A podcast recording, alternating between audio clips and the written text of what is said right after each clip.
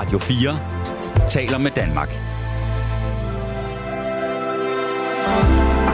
Velkommen til Madøre. Din vært er Mikkel Nielsen. Velkommen til Madøre. Og endnu en gang velkommen til vores lille kulinariske radiofoniske spisetelt, hvor vi uge efter uge snakker mad, smag og råvarer. Det gør vi sammen med en gæst, som på en eller anden måde kan bidrage, overraske, glæde og lære os en masse nyt om et specifikt emne. Og min gæst i dag, hun kan det hele. En original original, der altid hylder det originale og aldrig peger fingre.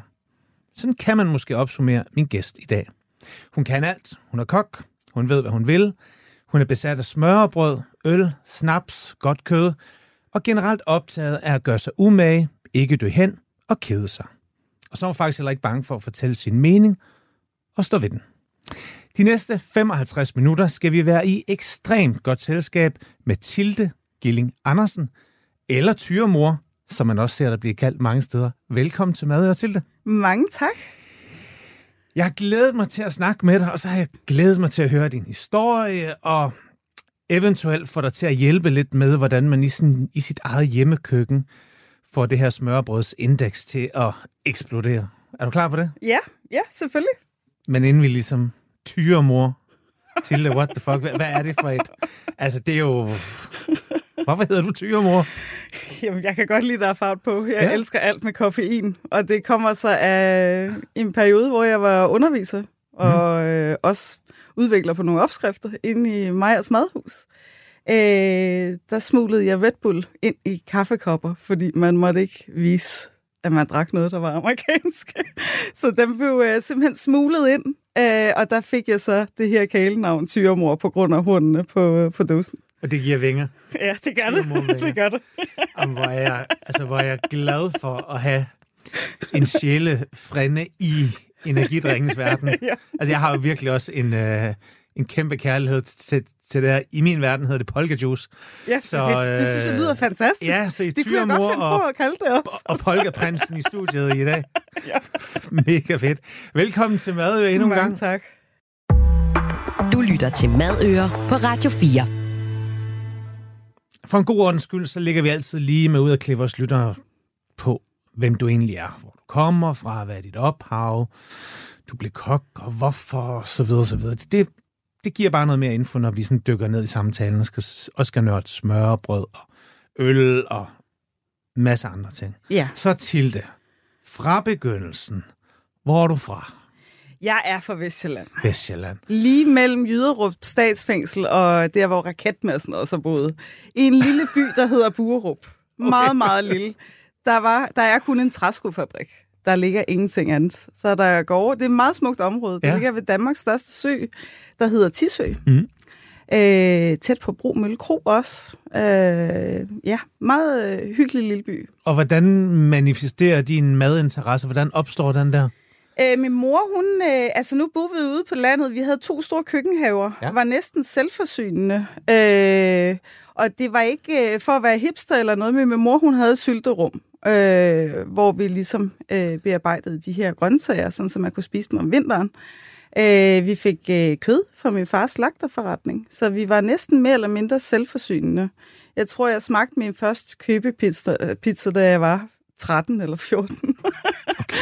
så ja, Så du har været sådan en mini-udgave af sådan ham der Frank fra Bunderøven, der, der virkelig sjosker rundt og, og samler ind og selv øh, gør det hele, eller hvad? Ja, ja, lige præcis. Det, det, det kan man godt sige, altså. Og hvad så med sådan madinteressen? Det kan godt være, at du er omgivet af det, men havde du også selv fingrene nede i det? Og... Jeg begyndte meget tidligt at lave mad, fordi begge mine, øh, jeg kommer fra en arbejderfamilie. Mm. Begge mine forældre, de, de arbejdede meget. Vi var meget tit alene. Øh, så det var hver torsdag, der stod jeg for maden derhjemme. Øh, fra en meget tidlig alder. Øh, min mor var rigtig dygtig til at lave mad, så hun lærte mig det. Mm. Øhm, og øh, ja, min far havde sin egen slagterbutik. En helt old school, en med guldhorn ude på butikken og det hele. Ej. Øh, han slagtede selv om i gården. Øh, så det var, ja. Og der, der fik jeg jo så første gang introduceret det her med, eller han præsenterede mig for, for smørbrød og hvad det vil sige. Det var jo så mere håndmadder til håndværkere og sådan Ja. nogle ting, og halvt sort, halvt hvidt, og øh, salatblad og citronspringer og sådan nogle Ja. ting der. Øhm, men øh, der prøvede jeg faktisk øh, at lave smørbrød for første gang, og der har jeg vel været 8-9 år eller sådan noget i den stil. Jeg, jeg, jeg har læst et eller andet sted, at du var med til at slagte din første gris, da du var 3-4 år gammel. Det er ikke rigtigt. Nej, nå, og det er ikke rigtigt.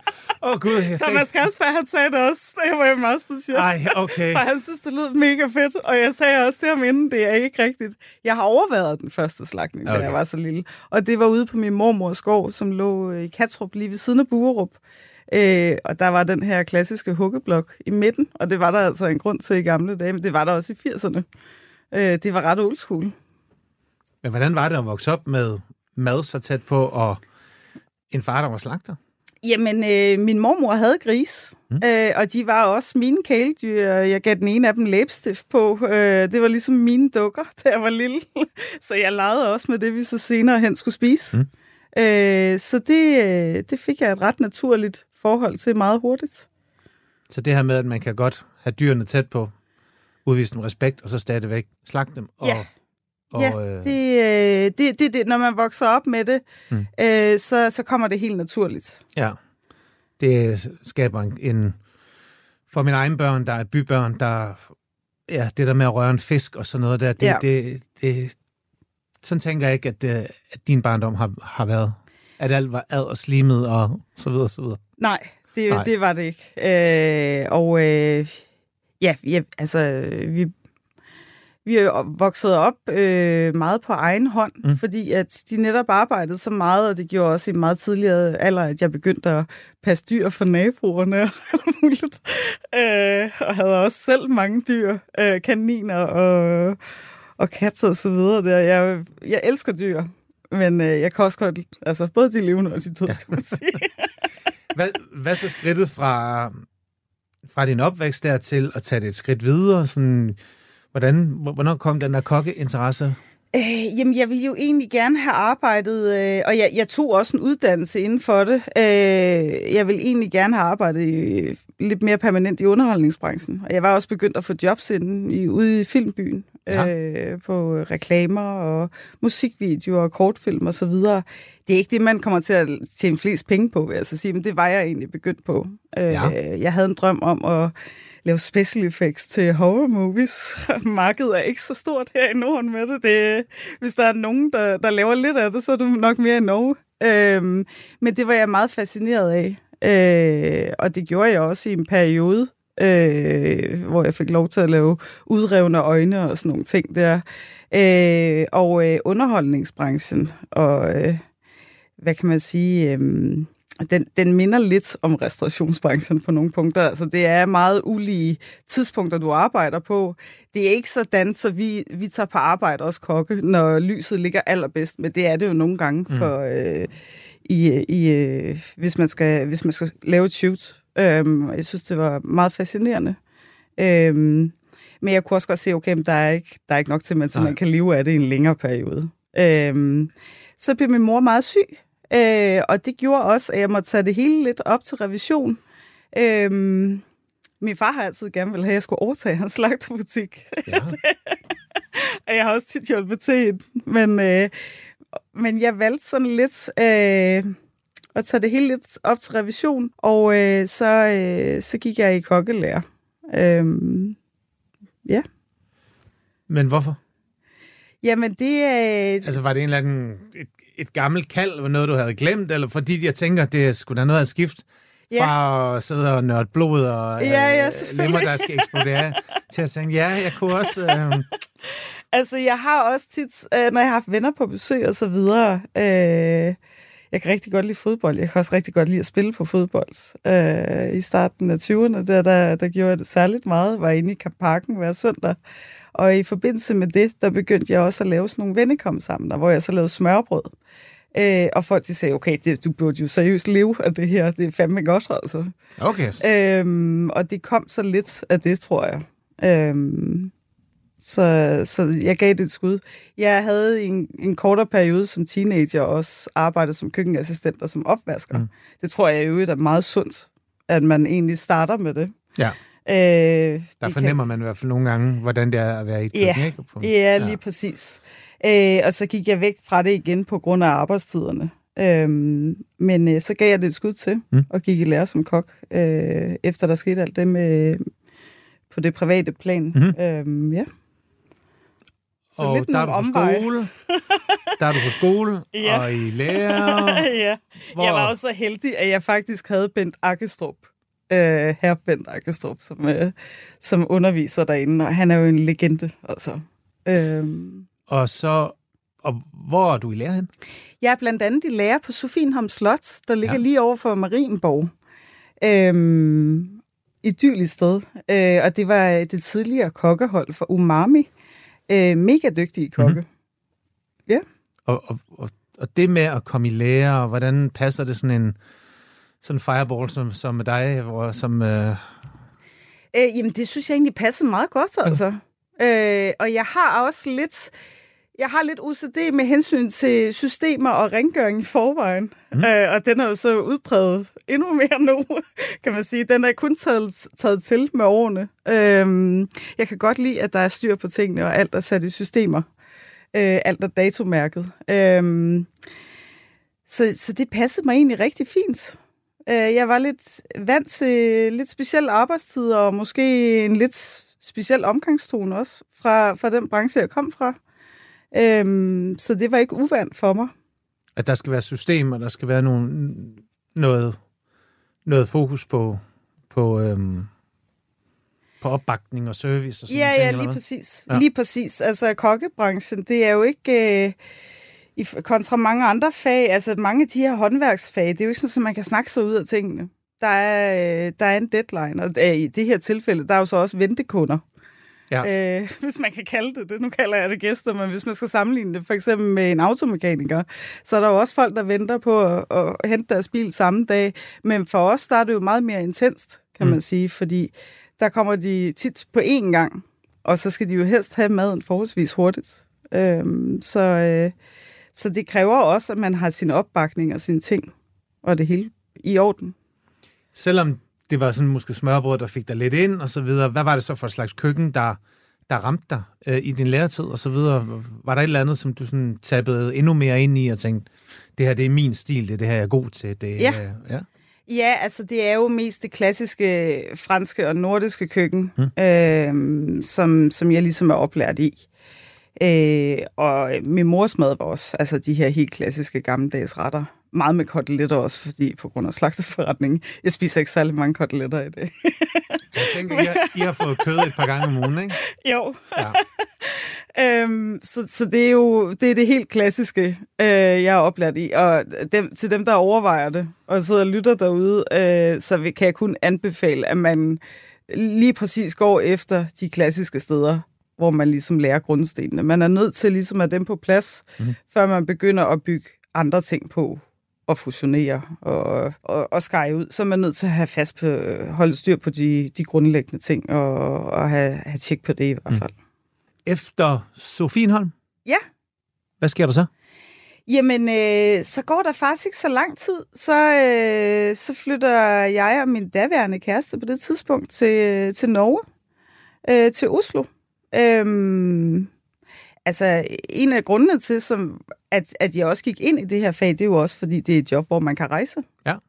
Øh, og allerede fra, fra mine teenageår prøvede jeg at rejse til München og boede dernede en periode. Talte flydende tysk, da jeg kom tilbage igen. Aktuelt, ja. Øh, og det bliver jeg lidt bit af. Det lærer man også meget af. Øhm, så, øh, så vi tog til Oslo næsten lige efter, jeg blev færdigudlært. Ja. Øhm, og øh, Var din kæreste også kok? nej, han var automekaniker faktisk. Selvfølgelig. jeg ved ekstremt meget Ja, om men der skal sgu også skiftes vinterdæk i Norge, tænker jeg måske. Så, øh, og vi er stadigvæk rigtig gode venner, for vi er bedste venner. Ja. Det er med alle mine ekskærester. øhm, Okay, men, øhm, der, der er så mange... Jeg noterer lige ned, der er mange ting, vi skal Ej, så mange er der heller ikke. øh, nej, øh, vi flyttede derop, og der vil jeg så også sige, nu har jeg jo boet, boet i flere forskellige lande. Øhm, jeg, jeg lærte hurtigt. Altså, jeg, jeg er sådan hvad kan man sige, en ekstrovert, introvert, så jeg kommer hurtigt i kontakt med andre mennesker, det og restaurationsbranchen, de er også, altså, øh, nu er Oslo jo en meget lille by, den er større som Aarhus, eller sådan noget i den stil, så alle kender alle, mm. øh, man får hurtigt et netværk, men jeg vil sige, de gange, hvor jeg flyttede ud alene, øh, der skal man også anstrenge sig noget mere, og der vil jeg nok sige, der, der, bliver man, der kommer man endnu hurtigere øh, til at skabe øh, sin egen inderkreds og så videre der, ja. øh, end man gør, hvis man for eksempel tager til udlandet som par. Øh, nu kan man sige, altså norsk er jo gammel dansk. Vi ejede dem jo engang. man sige. Det, det gider de ikke snakke om, når man bor deroppe. kan jeg godt forestille mig. De gider ikke snakke om, hvorfor skulle... man fejrer nationaldagen. Men jeg tænker også, at du nok skulle minde dem om den gang imellem. ja, det bliver de jo minder om 17. maj, der kan man sige. Ja. øh, men øh, ja, så, øh, så ja, så, så, så flyttede vi derop. Øh, og øh, jeg fik job for det norske Ølleakademi. Øh, de havde en øh, mega lækker restaurant, der hed Akkersbaget, som lå inde i en gammel sølvmine. Dem har de jo ret mange mm. af deroppe. Øh, og øh, der blev jeg jo så for første gang ligesom introduceret for, hvad det vil sige at drikke godt øl. Du lytter til Madøer på Radio 4. Norge og mad, Oslo. Ja. Der kommer du i berøring med smørbrød, det norske smørbrød. Øh, de har ikke rigtig noget, Nej. Øh, kan man sige. Øh, så, så det satte jeg på menuen. Okay, øh, så havde... det var ligesom dig, der tog det med? Øh, nej, ikke, øh, ikke til Norge, kan nej. man sige. Men øh, på kolonier Frogner, som ja. ligesom så blev mit første køkkenchefjob. Jeg var der først som deltidskok, og så, øh, så efter et par måneder, så blev jeg køkkenchef. Og det var så første gang, jeg havde været i den rolle. Prøv lige at fortælle vores lyttere her, hvad, hvad det er for et sted. Fordi det er jo ikke bare en hvilken som helst restaurant, vel? Nej, det er en gammel lade, der er lavet om til restaurant. Øh, området Frogner minder lidt om Frederiksberg, kan man, kan man mm. sammenligne det med.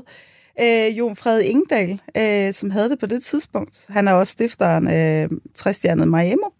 Og det her var så den første restaurant, han åbnede. Og det var ligesom dernede, de også sad sammen med Esben og havde planlagt det hele. Det er i hvert fald det, jeg har fået fortalt. så det er sådan et meget fedt sted at, at komme ind, ikke? Jo, det er det. Øh, og øh, det, var, det hele var nordisk, det hele var økologisk, det hele var også lokalt. Mm. Øh, der var en meget tyk, fed rød streg over øh, omkring, hvad vi skulle, hvordan der skulle handles ind, og hvad, hvilke grøntsager og, og råvarer, der var i sæson, og hvad vi skulle bruge. Øhm, og det havde jeg det rigtig godt med. Øhm, og øh, jamen, jeg blev så køkkenchef på Kolonihaven Frogner, og øh, skulle for første gang nogensinde sammensætte min egen menu. Øh, og øh, jeg tror, det var inden for et par uger, så kom den første anmeldelse. Øh, Aftenposten, som man vel kan sammenligne med politik. Mm. Øh, fem stjerner, hvor de så sammenligner det med Miami, og de anbefaler faktisk gæsten at tage ind på Frogner i stedet for dem.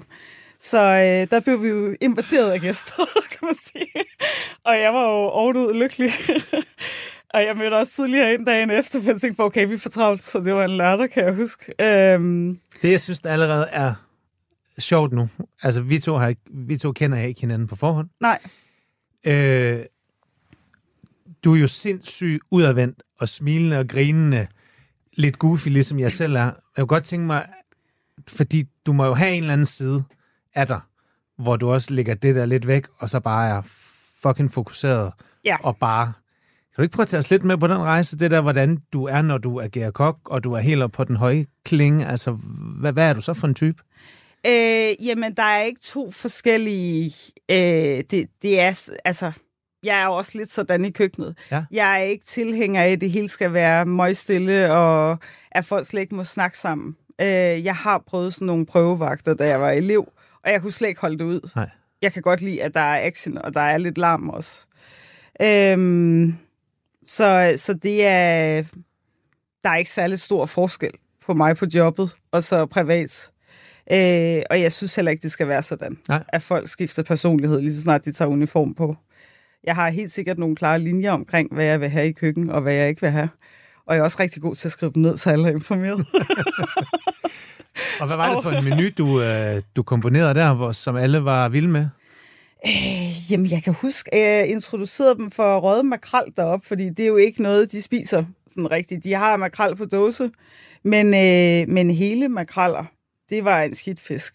Øhm, så, øh, og der fik jeg også at vide, okay, ja, det var lige før jeg fik lov til at sætte det på menukortet. Nå. Men det var jo så faktisk en af de retter, der blev fremhævet i forbindelse med det. Øhm, så øhm, ja, så man skal ikke være bange for at ture og sætte nogle lidt uvante ting på. Det var det på det tidspunkt, deroppe i hvert fald. Og var det, og var det smørbrød? Der Eller- var et frokostkort Ja. og et aftenkort, og det var aftenkortet, der først blev anmeldt Mm. i øh, Aftenposten. Så kom Finansavisen, øh, som kan sammenlignes med Berlinske, øh, et par uger efter, og det var det samme igen. Det var så en anmeldelse af frokostkortet, også fem stjerner. Øhm, ja, hvis det er 40 procent i omsætning. Og øh, jeg kan huske, der var en forsøger lige ved siden af den her lade, som jo, eller restauranten. Øh, så der var en port ind til restauranten, og der var en, en, en gennemgang igennem frisøren, hvor man egentlig godt kunne gå komme over til restauranten, mm. men det var ikke meningen, men folk kom simpelthen fra alle sider. Og de stod også ude foran restauranten. Sådan, at det var ligesom at være en zombiefilm næsten. Det var, det var vanvittigt. Øh, så, øh, så det var ret overrumplende, men selvfølgelig også meget positivt. Og hvordan, Og det var, det var- at blive et, hvordan var det at blive et navn? Øh, jamen, det, det, det ved jeg ikke helt. Det er ikke noget, jeg har lagt mærke til. Nej. Øh, det er det egentlig heller ikke stadigvæk, når folk siger til mig. Øh, altså, det, det er ikke... Det er, ikke, øh, det er ikke noget, jeg tænker over sådan rigtigt. Så jeg har, selvom jeg har, øh, nu har jeg været i branchen siden 2008, men jeg føler stadig, at jeg er sådan lidt fejlplaceret. sådan en, ja, en ulv i forklæder, eller hvad man kalder det. Øh, så, så det er jo, men det, sådan er der jo mange, der har det. Mm. Mm. Øh, det må jeg lade op, være op til andre, om jeg er et navn eller ej. Det sidste lille nedslag, vi lige laver, inden vi ligesom dykker videre til, øh, det er, at du også øh, du ender på et tidspunkt i USA. ja, det er mm. rigtigt. Øhm, Tag os lige med på den rejse der. Og jeg vil bare sige, har, er der nogle vilde kokkehistorier?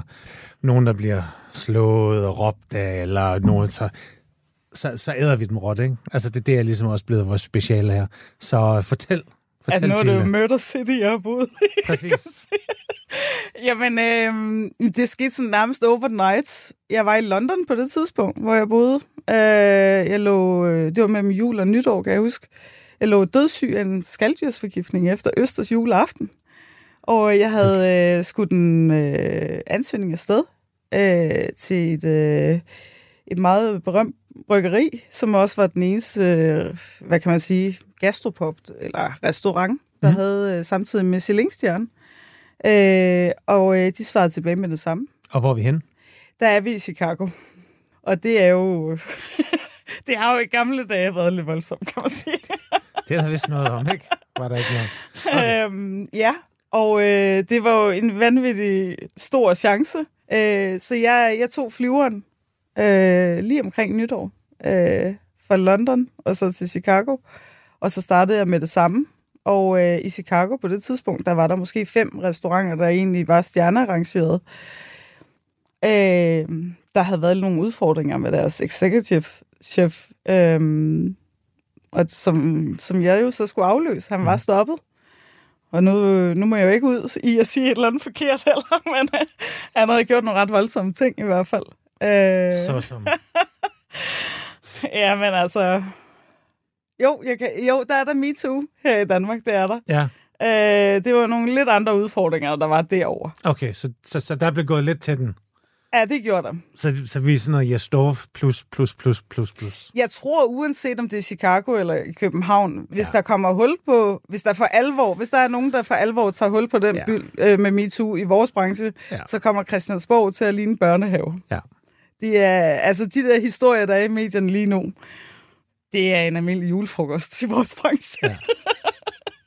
så, så det er ikke, øh, ja, og det var også, det var nogle voldsomme ting i Chicago Ja. også. Øhm, ja, så det var jo så ham, jeg skulle afløse, og samtidig, øh, som jeg sagde, så det her med, øh, der var måske de her 5-6 restauranter, der var stjernerangeret. Øh, derovre, der er det lidt mere øh, specifikt, hvornår guiden ligesom er på rundtur i byen, for, netop fordi der er så få øh, steder, de besøger. Øhm, så vi, øh, vi havde, eller de havde en indikation med, hvornår de ville komme. Og jeg havde ganske få uger til at få en ny menu på plads Mhm.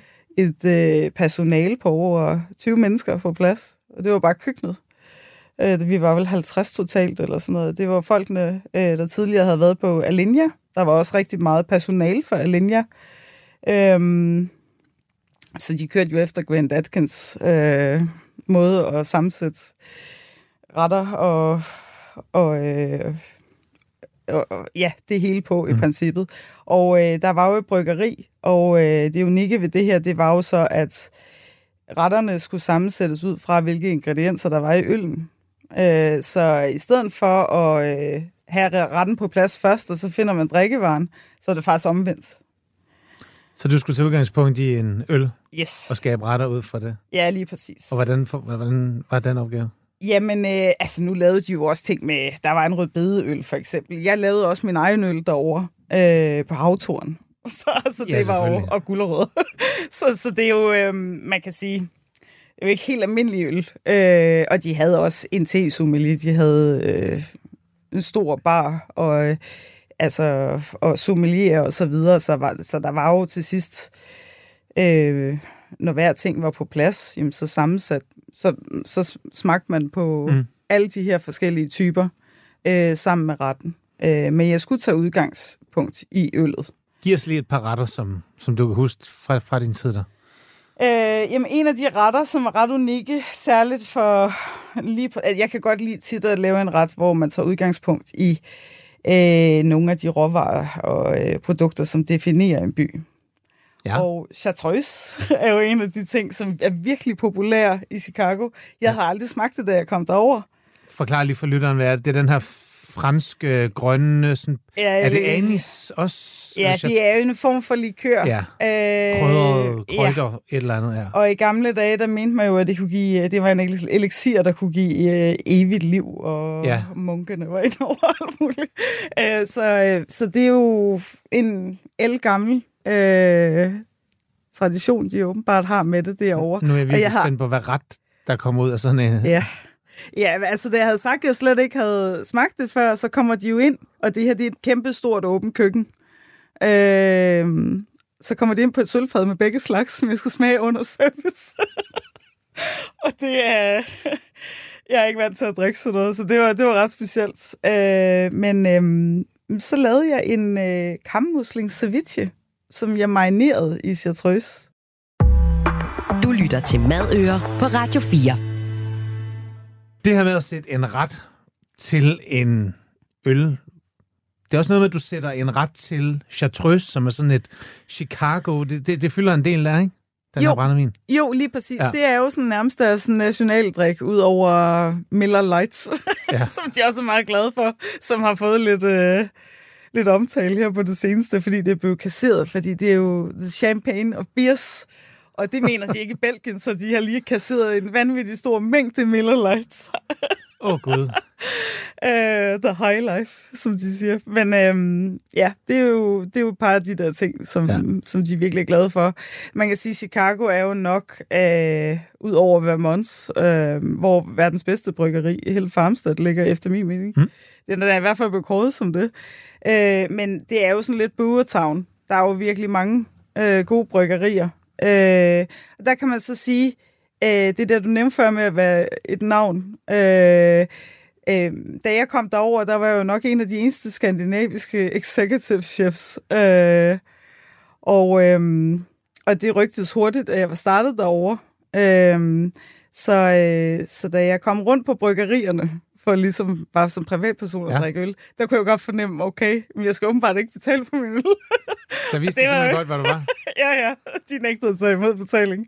Det synes jeg, det, det, det må jeg sige, det kan jeg godt lide. Så der fik du lidt af den der, okay, lidt rockstjerne er man, ikke? Jo, jo, men man kan også godt fornemme, at danske kokke generelt, det er, de har jo ligesom overtaget det, som franske kokke var engang. Ja. Øh, København er det nye Paris. Øhm, det er utrolig nemt at få, altså, at score nogle fede jobs i udlandet. Jeg fik også nogle rigtig gode tilbud i London, men jeg valgte så det her i Chicago. Øhm, så, så jo, øh, og øh, ja, det var jo et kæmpe køkkenhold, så der var jo en hel bagerafdeling, der havde stået og øvet sig i danish og rugbrød og alt muligt, da jeg kom Men hvordan pokker er det at komme lyshåret dansk Ja, kvinde til Chicago og træde ind og ligesom skal stå i spidsen for det her og ligesom flytte det? Det var ret specielt.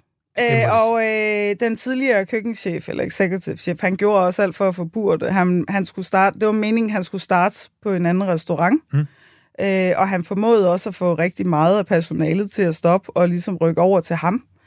Øh, da jeg så havde været der omkring en uge, så, øh, så blev den her første MeToo-skandal omkring ham og omkring restauranten, den, den kom i Chicago Tribune. Øh, og så var der ligesom ikke noget job til ham.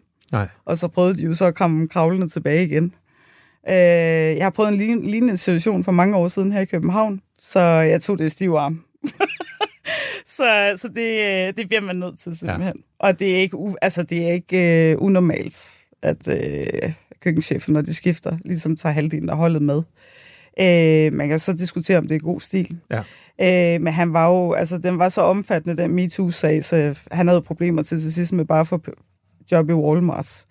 Øh, der kom så nogle skandaler øh, omkring den her restaurant, som jeg var på. Øh, der kom lidt flere omkring øh, de her forskellige ting. Ja. Øh, der har været en meget stor MeToo-bølge øh, i restaurationsbranchen i, i Chicago blandt andet. Så, Og sådan er det, som du også sagde tidligere. Altså, kender man kokke, så hører man historier, og Ja. ja, altså på et eller andet tidspunkt, så, så må der simpelthen gå, gå hul på boblen. Altså, Ja, ja. Så, altså, jeg tænker egentlig bare, det et spørgsmål, så vi har også haft masser af gæster herinde, Ja.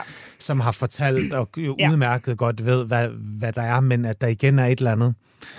Der er et eller andet, om det er et kollegialt sikkerhedsnet, eller traditionerne, der holder det ligesom, men, men som alle andre brancher, så er det bare et spørgsmål om tid, før at det, Ja, ja. At det hele. Men, øh, men det er ikke det, det skal handle om. Ja. Vi skal have dig hjem igen. Ja, Nu skal vi nå smørbrød. ja. Ikke? ja. Fordi hvad er der med dig og det her smørbrød her? Fordi når man googler dit navn, og det er der ja. Ja. mange, der gør, når man sådan skal researche på en god gæst her i mad, jamen så bliver du forbundet med det her smørbrød. Ja. Og det er jo klart, øh, altså, lige for at afslutte det her med Ja. Chicago, Ja. så satte jeg jo dansk smørbrød på en tastingmenu om aftenen, Ja. for at forsvare Michelin-stjerne med kartoffelmad blandt andet. Og det lykkedes jo faktisk. Øh, og man kan sige, det er der jo ikke nogen andre danskere, der har gjort endnu, i hvert fald. Øh, og det er jo nok også målet på længere sigt, øh, at man kan få det op på det niveau, også øh, på de her breddegrader. Øh, Så der var simpelthen kartoffelmad på. Ja. Rugbrød, ja, kartoffelmad. yes. Ej, du må have Michelinificeret Ja, den en ja, lille selvfølgelig. smule. Selvfølgelig. Der er faktisk en kopi af den inde på Pallægade. Jeg kan ikke forstå, hvorfor de ikke kalder den tyremor. Det kan godt være, at de skulle begynde at gøre det. Altså noget, de har stjålet, eller noget, du har hjulpet dem med, eller... Det er noget, de har tyvstjålet. De har kørt den lige siden åbningen, og den har fået rigtig god anmeldelse, den kartoffelmad. Det er din? ja. Okay, hvad er det, der gør den til din? Okay, må vi ikke få den? Jeg skal faktisk lave den i morgen. Tilde, del den. Ved du hvad? Ej, det Lad er... Ja, kom med. Øh, jeg kan godt lide øh, laktose. Jeg kan godt lide ost. Ja. Jeg har et rigtig godt forhold til unika. Har du den der med Øh, gammel knæs? Jeg har faktisk både testet den med gammel knas, og også med fyremesterost, men øh, lige nu, og her de sidste par år, der har jeg kørt den med skærsild, som er en rød øh, fynboost. Okay, så det er rugbrød, smør, Ja, gode kartofler. ja. Og der er de er jo så vendt i en øh, emulsion. Øh, nu er jeg ved at sige lovars, det er fordi, det hele har været på engelsk i dag. Ja, okay. Løvstikke, øh, masser af karse, øh, friteret and vinegar og skalotteløg. Og øh, så bliver den dækket med ost. Altså, der kommer de her krydderurter på, men så bliver den simpelthen dækket med ost. Altså, jeg har fået den, jeg kender den godt. Men, øh, men øh, altså, og det- og det er en vild mad. Ja, Øh, og hvem tænkte, at ost og kartofler er, var så gode venner? ja. Nå. Hvad, hvad er der med dig og det her smørbrød, og, og hvorfor bliver det bare ved med at, på en eller anden måde at hænge ved? Ja, der er jo efterspørgsel på lige præcis det, som jeg kan levere inden for smørbrød, kan man mm. sige. Øhm, så det kommer jo ret automatisk. Øhm, men det er jo også, altså det er jo nationalretten. Det, synes, altså, nu er der, det er jo en stor diskussion, kan man sige. Ja. Det er jo ligesom, om der skal reje oven på tartletter, eller om der ikke skal. det om det er stegt flæsk eller smørbrød. Jeg mener, det, det, det er vores nationalskat, og vores, øh, Altså, det er jo det første, turisterne også spiser, når de kommer Ja. til Danmark. De er ligegyldigt, det er ligegyldigt for dem, hvornår de egentlig skal spise det. De har ikke noget forhold til det på den. Nej. måde, ligesom vi har. Og det er også derfor, jeg... Og jeg har jo også allerede brugt grænser med det der med, om man ikke også kan servere det til aften. Fordi øh, rugbrødsmad er generelt, det er nummer et over det, vi spiser allermest derhjemme i forvejen om aftenen. Det her smørbrød, Ja. der er jo nogen, der er vilde med fisk. Der er nogen, der dygtiggør sig i skalddyr. Der er nogen, der bliver dessertkok. Der, der er nogen, der ligesom har et eller andet område, der sådan er deres. Og altså, hvad er der med dig og det her smørbrød? Altså, hvorfor er det bare pisseskægt at, at blive ved med at, at, at fifle med og udvikle? Jamen, jeg tror også sagtens, altså jeg vil sagtens kunne fortsætte uden at lave det, kan man sige. Mm. Altså, det er ikke, men, øh, men jeg har ikke prøvet det her de sidste par år. Det er bare helt naturligt kommet. Øhm, øhm, så, så, og nu har det jo også primært været frokostrestauranter, jeg har været ind over. Ja. Øhm, så, så det er jo det er jo små umami-bomber. Altså, man kan jo pakke så meget forskellige, så mange smagsindtryk ind i. Øh, den klassiske, det er jo, at det, det ligesom bliver opbygget i de her lag. Mm. Øhm, så, så der er jo... Hvad er dit yndlingsstykke smørbrød? Det er min tartar. Det er det. Altså, Og nu den, lå- den, altså i morgen serverer jeg den faktisk uden rugbrød. så ja. Altså, jeg, jeg, jeg elsker også tartar. ja. Og her i Madør, der har vi sådan en fast tradition, at hvis det kan lade sig gøre, så vil vi jo gerne lære lidt fra os. Ja. Kan du ikke lære os at lave den perfekte tartar? Det perfekte stykke mad med tartar, sådan som tyremor, eller tyremor. Selvom der er risiko for, at Palle Gade også stjæler den, ikke? Men altså, hey, så fuck dem. Nej, Nu får jeg bare de hjems for forlægget. øhm, ja, altså, altså prima nok det, øh, altså mit signaturstykke, øh, det er jo en dekonstrueret bolognese, kan man sige. Øhm, uh. så, så den er jo... Øh, jeg ved ikke, om jeg skal forklare den. Jeg kan også forklare en anden tartar, som jeg næsten lige har lavet. Øh, det er faktisk på krondyr. Okay. Øhm, og det er så en, lidt en efterårsret, men alligevel, altså, så meget forskel er der heller ikke på årstiden her i Danmark. Nej. Vi er mig, men dem runder følelse. Det er det. som stadigvæk, det er 1. december. Jeg har en forkærlighed for sådan noget som, øh, som sesamolie. Ja. Øh, det kan virkelig tilføje meget smag til det her lidt ferske råkød. Prøv at tage det helt ned fra bunden, Ja. ligesom det var brød. Hvad for noget brød skal vi have? Øh, noget mørkt maltet brød. Mm. Jeg er ikke så pjattet med alt det der med hørfrø og græskarkærne og alle de her ting der. Ikke fordi det skal være sønderjysk, men øh, ja, det, det må godt være lidt tungt og lidt svampet og mørkt og maltet. Øhm, så er spørgsmålet, om man skal riste i smør eller ej. Det, det er lidt op til folk selv, kan man sige. Hvis man serverer tre stykker, hvor alt er smørristet, så kan det godt give en, en gengivende smag af det samme Ja. i alle tre. Mm. Så det vil, der vil jeg nok allerede starte med at variere det lidt. Øh, hvis du starter det smør, så kan jeg godt lide det med sydsalt. Øh, Så smørristet brød lige med lidt salt. Nej. Øh, Nå, und- undskyld, brødet. Ah, yes. ja, ja, altså simpelthen smør med, Med sydsalt. Ja, tak. Mm-hmm. Øhm, jamen, så skal man jo ligesom have vendt den her tartar. Og der skal pakkes noget smag ind i den. Vi skal have noget krondyr der først. ja, Altså, hvor køber man det hen? Kommer til sin slagter og siger, jeg skal have... ja, ja. Ja, har jeg gået og skyder det. Kommer til sin slagter. Jamen, det, Hvad bestiller man? ja, altså i princippet ja. Eller øh, altså, det burde man da sagtens kunne. Ja. Nu har vi kokke jo adgang til de fleste leverandører, kan man sige, så der er vi jo lidt velsignet på det område. Men, øh, men krondyr burde jo ikke være noget problem. Altså. Og hvilken Øhm. øhm. inderlov? Eller hvad øh, bruger du på? Men Jeg bruger, jeg bruger filet. Okay. Det har fungeret ganske fint, altså. Mm. Øh, jeg har ikke testet det med andre udskæringer, men det kan sagtens være, at det også fungerer. Så krondyr filet? Ja. Ja. Øhm, og jeg er ikke så pjattet med, at det er de her... Og jeg ved godt, det er meget moderne på rigtig mange nordiske restauranter, at det simpelthen skal være nogle chunks på størrelse med, øh, altså, jeg ved ikke, pinocchio-kugler mm. eller sådan noget i den stil. Altså, det bliver, jeg synes, det bliver for, for varmt at sidde og tyk i for store stykker råt kød. Øh, jeg kan godt lide, at det nærmest er kørt på kødhakkeren, så man kan smøre det ud over. Men det er en smagssag selvfølgelig. Ja. Øh, men det skal jo, der skal jo ligesom boostes noget smag ind i det her. Øhm, og der bruger jeg blandt andet helt klassisk øh, sesamolie. Øh, jeg kan også rigtig godt lide at lave øh, emulsion øh, tilsat øh, wasabi.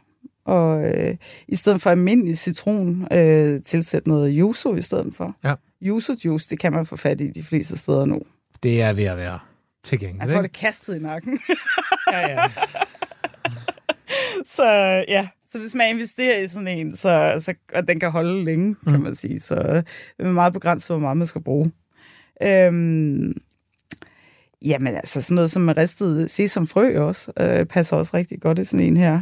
Øhm, og en anden emulsion, jeg også har, øh, som også fungerer rigtig godt til sådan noget som krondyr, det er øh, for eksempel øh, en emulsion, hvor der er tilsat svampe. Øh, sådan noget som øh, porcini, øh, eller Karl Johan. Det Mhm. passer mm. også rigtig godt til.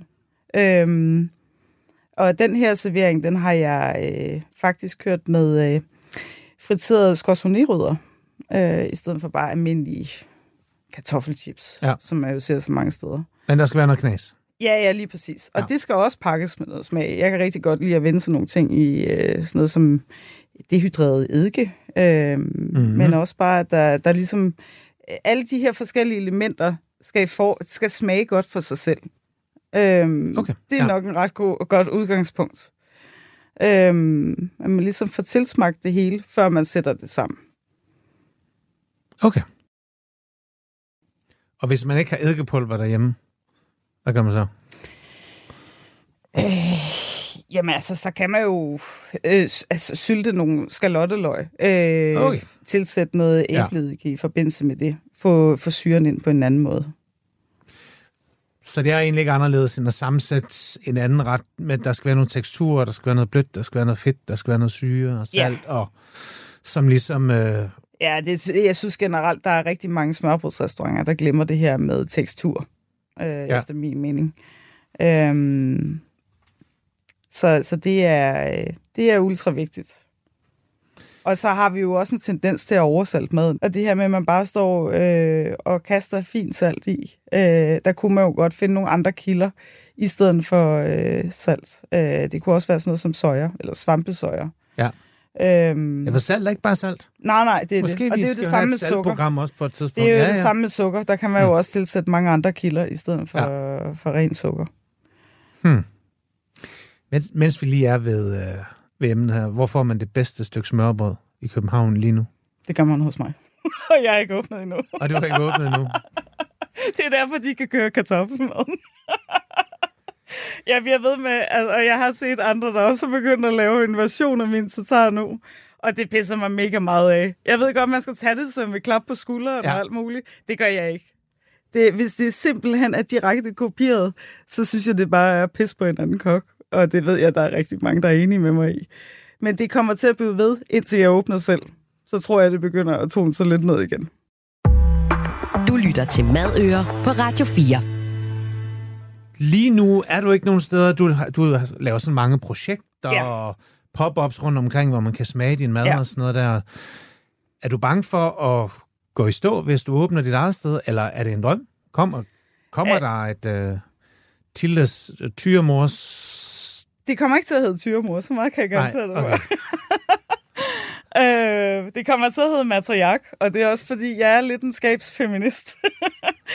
øh, kan man vel godt kalde det. Og det er Okay. okay. også lidt en kado til smørbrødsjomfruerne, selvom vi ikke rigtig jo uddanner sådan nogen længere. Hmm. Nu er det jo slået sammen med alt muligt andet. Ja. Øh, men øh, jeg er lidt buffet-feminist, så jeg plukker nogle af de ting, jeg godt kan lide ved det.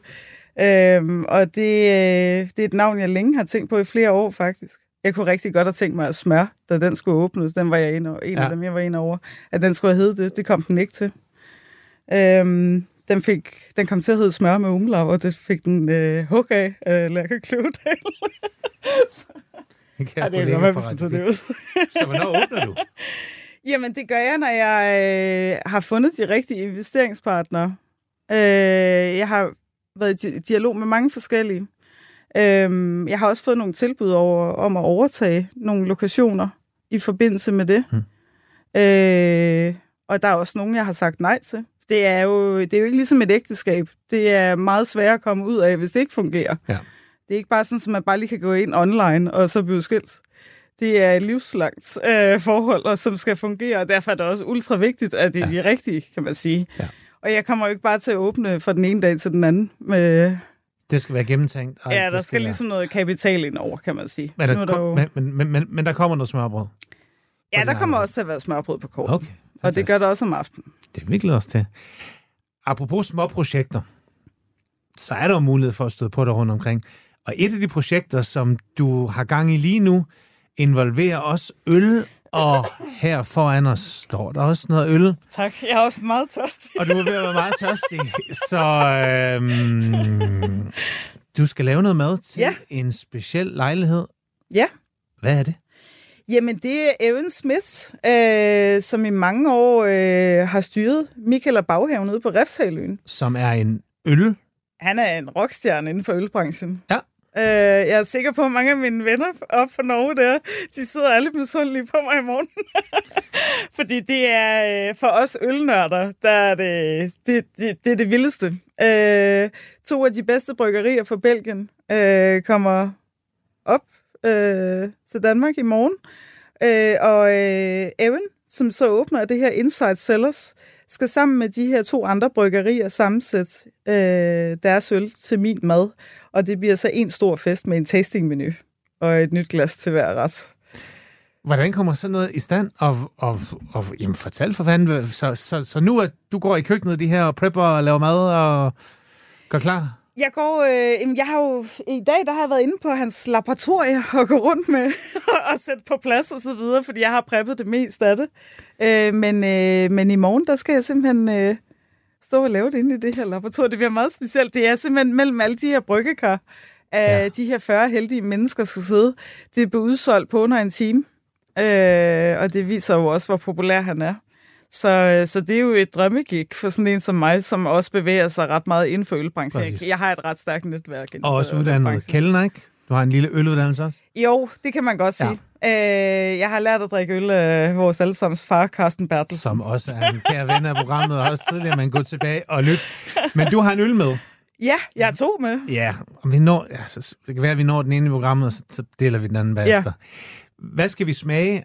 Og fortæl os endelig, når vi har den i glasset, hvad, vi, øh, hvilken, hvad for en ret du har sat til den her. Jamen, den her... Skal du se en gang. Oh, skal... Jeg tager lige dem begge to op en gang. Ja. Fordi den ene, det er en, han har lavet i forbindelse med øh, et collab. Degard Brewing. Også en af de helt store bryggerier fra USA. Jeg er meget fascineret af Degard. Øhm, Skal? Ja. Okay, det gør. Øh, den anden er en øh, Riesling Blomst. Det lyder Øhm, som vin. Ja, den er... Den, Okay. det er også først, altså, de, de, de er jo ikke engang... Øh, det er først i morgen, der er bottle release på dem. Så de er lige så nye for, dig, for, for mig, som de er for dig. Så den her hedder Transcending Terroir, Ja. Blend of Danish Saison and Spontaneous Oregon Wild Ale Ja. with German Pinot Noir grapes. Ja. Så, så bare lige for folk, der normalt bare åbner en Carlsberg Tuborg. Det her, det er på et helt andet niveau. Det er øl, der er spontangæret. Det er øl, der arbejder med nuancer, både fra vin, hvor man blender både Ja. humlet øl med, med vinkultur Det og vin de- og alt muligt andet. Og det gør altså også, at det her, det tit får en anden kompleksitet, end man er vant til. Ja, lige Øhm, præcis. Og, og, og det skal man være til. Og allerede bare, når jeg hælder den her op, øh, jeg sagde også, at der er Pinot Noir. Det her, det er en, Ja. en rød øl. Øhm, Det er det. Det er, øh, altså, Og- det her, hvis man, øh, det du sammenlignede med, jeg kommer ikke til at sige navnene på de øl, du, du nævnte der, men øh, øh, det her, det svarer til øh, papvin, og så en øh, dom P, altså. ja. Skal vi sige skål? ja. Ja, der er duft. Det- Og altså, det der, altså det, det der er det sjove ved det her, jeg har også mange i min omgangskreds og, og i andre arbejder også tæt på, på ølverdenen, så, så dufter det her jo altså ikke øl.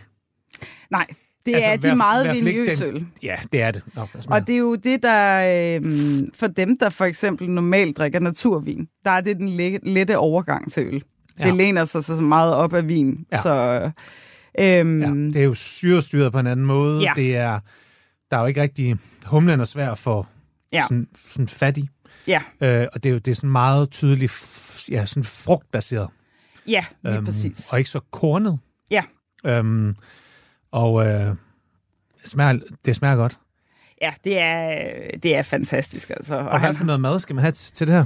Den her, den skulle vi faktisk... Øh, jeg kommer til at lave en øh, vild...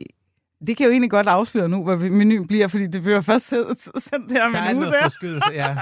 fordi vi har egentlig ikke offentliggjort noget som helst nogen steder. Hey, Den her, den, øh, den kommer de sikkert også til at smage i morgen, er jeg sikker på. Men øh, det bliver en krig i stedet for. Øh, den skulle serveres til en, øh, en snack med vild kanin og vildsvin, øh, hvor der i forvejen er alkohol i. Der er både øh, en Riesling gelé, og der er en øh, hvid porto, og så er der alpatrøffel, almindelig sort trøffel. Øh, og så også lidt tallerkensmækker for at være lidt nordisk. mm. øhm, og der er krigen, som øh, bliver fløjet ind i fra Belgien i morgen, der, og det bliver så den, der bliver serveret det er den med kirsebær, ikke? Jo. Ja. Øh, men der er ingen af os, der har smagt den endnu. Den, den bliver simpelthen fløjet Den ind der. i morgen. Og åbnet. Ja. Det er, det er mega spændende, altså. Øh, men det var men, at den her ville have passet lige så godt til, vil jeg sige. Ja. Øh, Men det er en, det er en acquired taste. Kan godt forstå, hvorfor der er nogen, der... Hvorfor det her det er noget, man skal lære at drikke. Ja. Og vil det. Øhm, Ja, ja, helt Fordi det sikkert. er en... Øhm, det er en... Øh, hmm, men lækkert. Er det en drømmeopgave, det her, hvor du både får lov til at Ja, ja. kombinere øl og, og ja, ja, dit... øh, det er det. det. Det er det, og jeg ved også, at hele det her selskab, det bliver jo folk, der nørder lige så meget med det som, ja. som os. Så det er det. Er det. Hu- 100 procent. Altså, vi havde selvfølgelig de vildeste VIP-list hver evig eneste dag i USA. Øh, alt fra Foo Fighters til Alinea og Elizabeth Restaurant. Alle mulige spidser var inde og spise. Altså, og til sidst så var der så mange øh, kendte der, så man vendte sig bare til det. Øh, men det her, det er jo noget andet. Det er jo meget mere eksklusivt og personligt. Ja. Øh, og jeg kommer jo selv til, jeg præsenterer jo maden for, for mine gæster der, så, så det, og det gør kommer jeg også til i morgen. Så det, det bliver mega spændende. Fedt. Ja. Mens vi venter på, at matriark åbner, Ja. hvor kan man så stå på dig? Hvis man bare har lyttet til her og tænker, okay, hun er fed hende der, jeg vil smage noget af hendes mad. Og... Jamen blandt andet øh, i Vridsløse Lillefængslet. det var kun et spørgsmål om tid. Tyre mor bag trammer, ja. I slutningen af den her måned. Jeg tror, der er 15 billetter tilbage til den ene. Der er to, det kører i to dage Ja. i pinsen. Øhm, og jeg tror, der er 15 billetter tilbage til, til første pinsedag, og en, en, lidt det samme til den næste. Så der er stadigvæk enkelte billetter. Okay. Og øh, ja, så det er bare om at gå ind på Slow Burn Brewing, som er mine venner, der har åbnet deres eget bryggeri derinde. Imponerende setup. Så der får man også dine retter tænkt til øl. Så kan man lige begge ting Ja, og elsker dig. Så er det også der, man skal hen. ja. Fantastisk. Og- Tilde, tiden er gået. Det går lynstærkt. Det er ligesom til en eksamen, det her. Og øh, altså, du bestod. Tusind tak for øl, og tusind tak for at komme og fortælle os om dit liv og din tilgang til mad og øl og smørbrød osv. Ja, mange tak. Det her det er Madøre. Det er hver søndag kl. 13.05 på Radio 4. Husk, at alle tidligere afsnit ligger som podcast, så det er bare at gå ind og finde. Og der er flere ølafsnit, både Værelsen, Mikkelborg Bjergsø, så vi lyttes ved. Tusind tak, fordi I hørte med. Hej. Radio 4 taler med Danmark. Du har lyttet til en podcast fra Radio 4. Find flere episoder i vores app, eller der, hvor du lytter til podcast. Radio 4 taler med Danmark.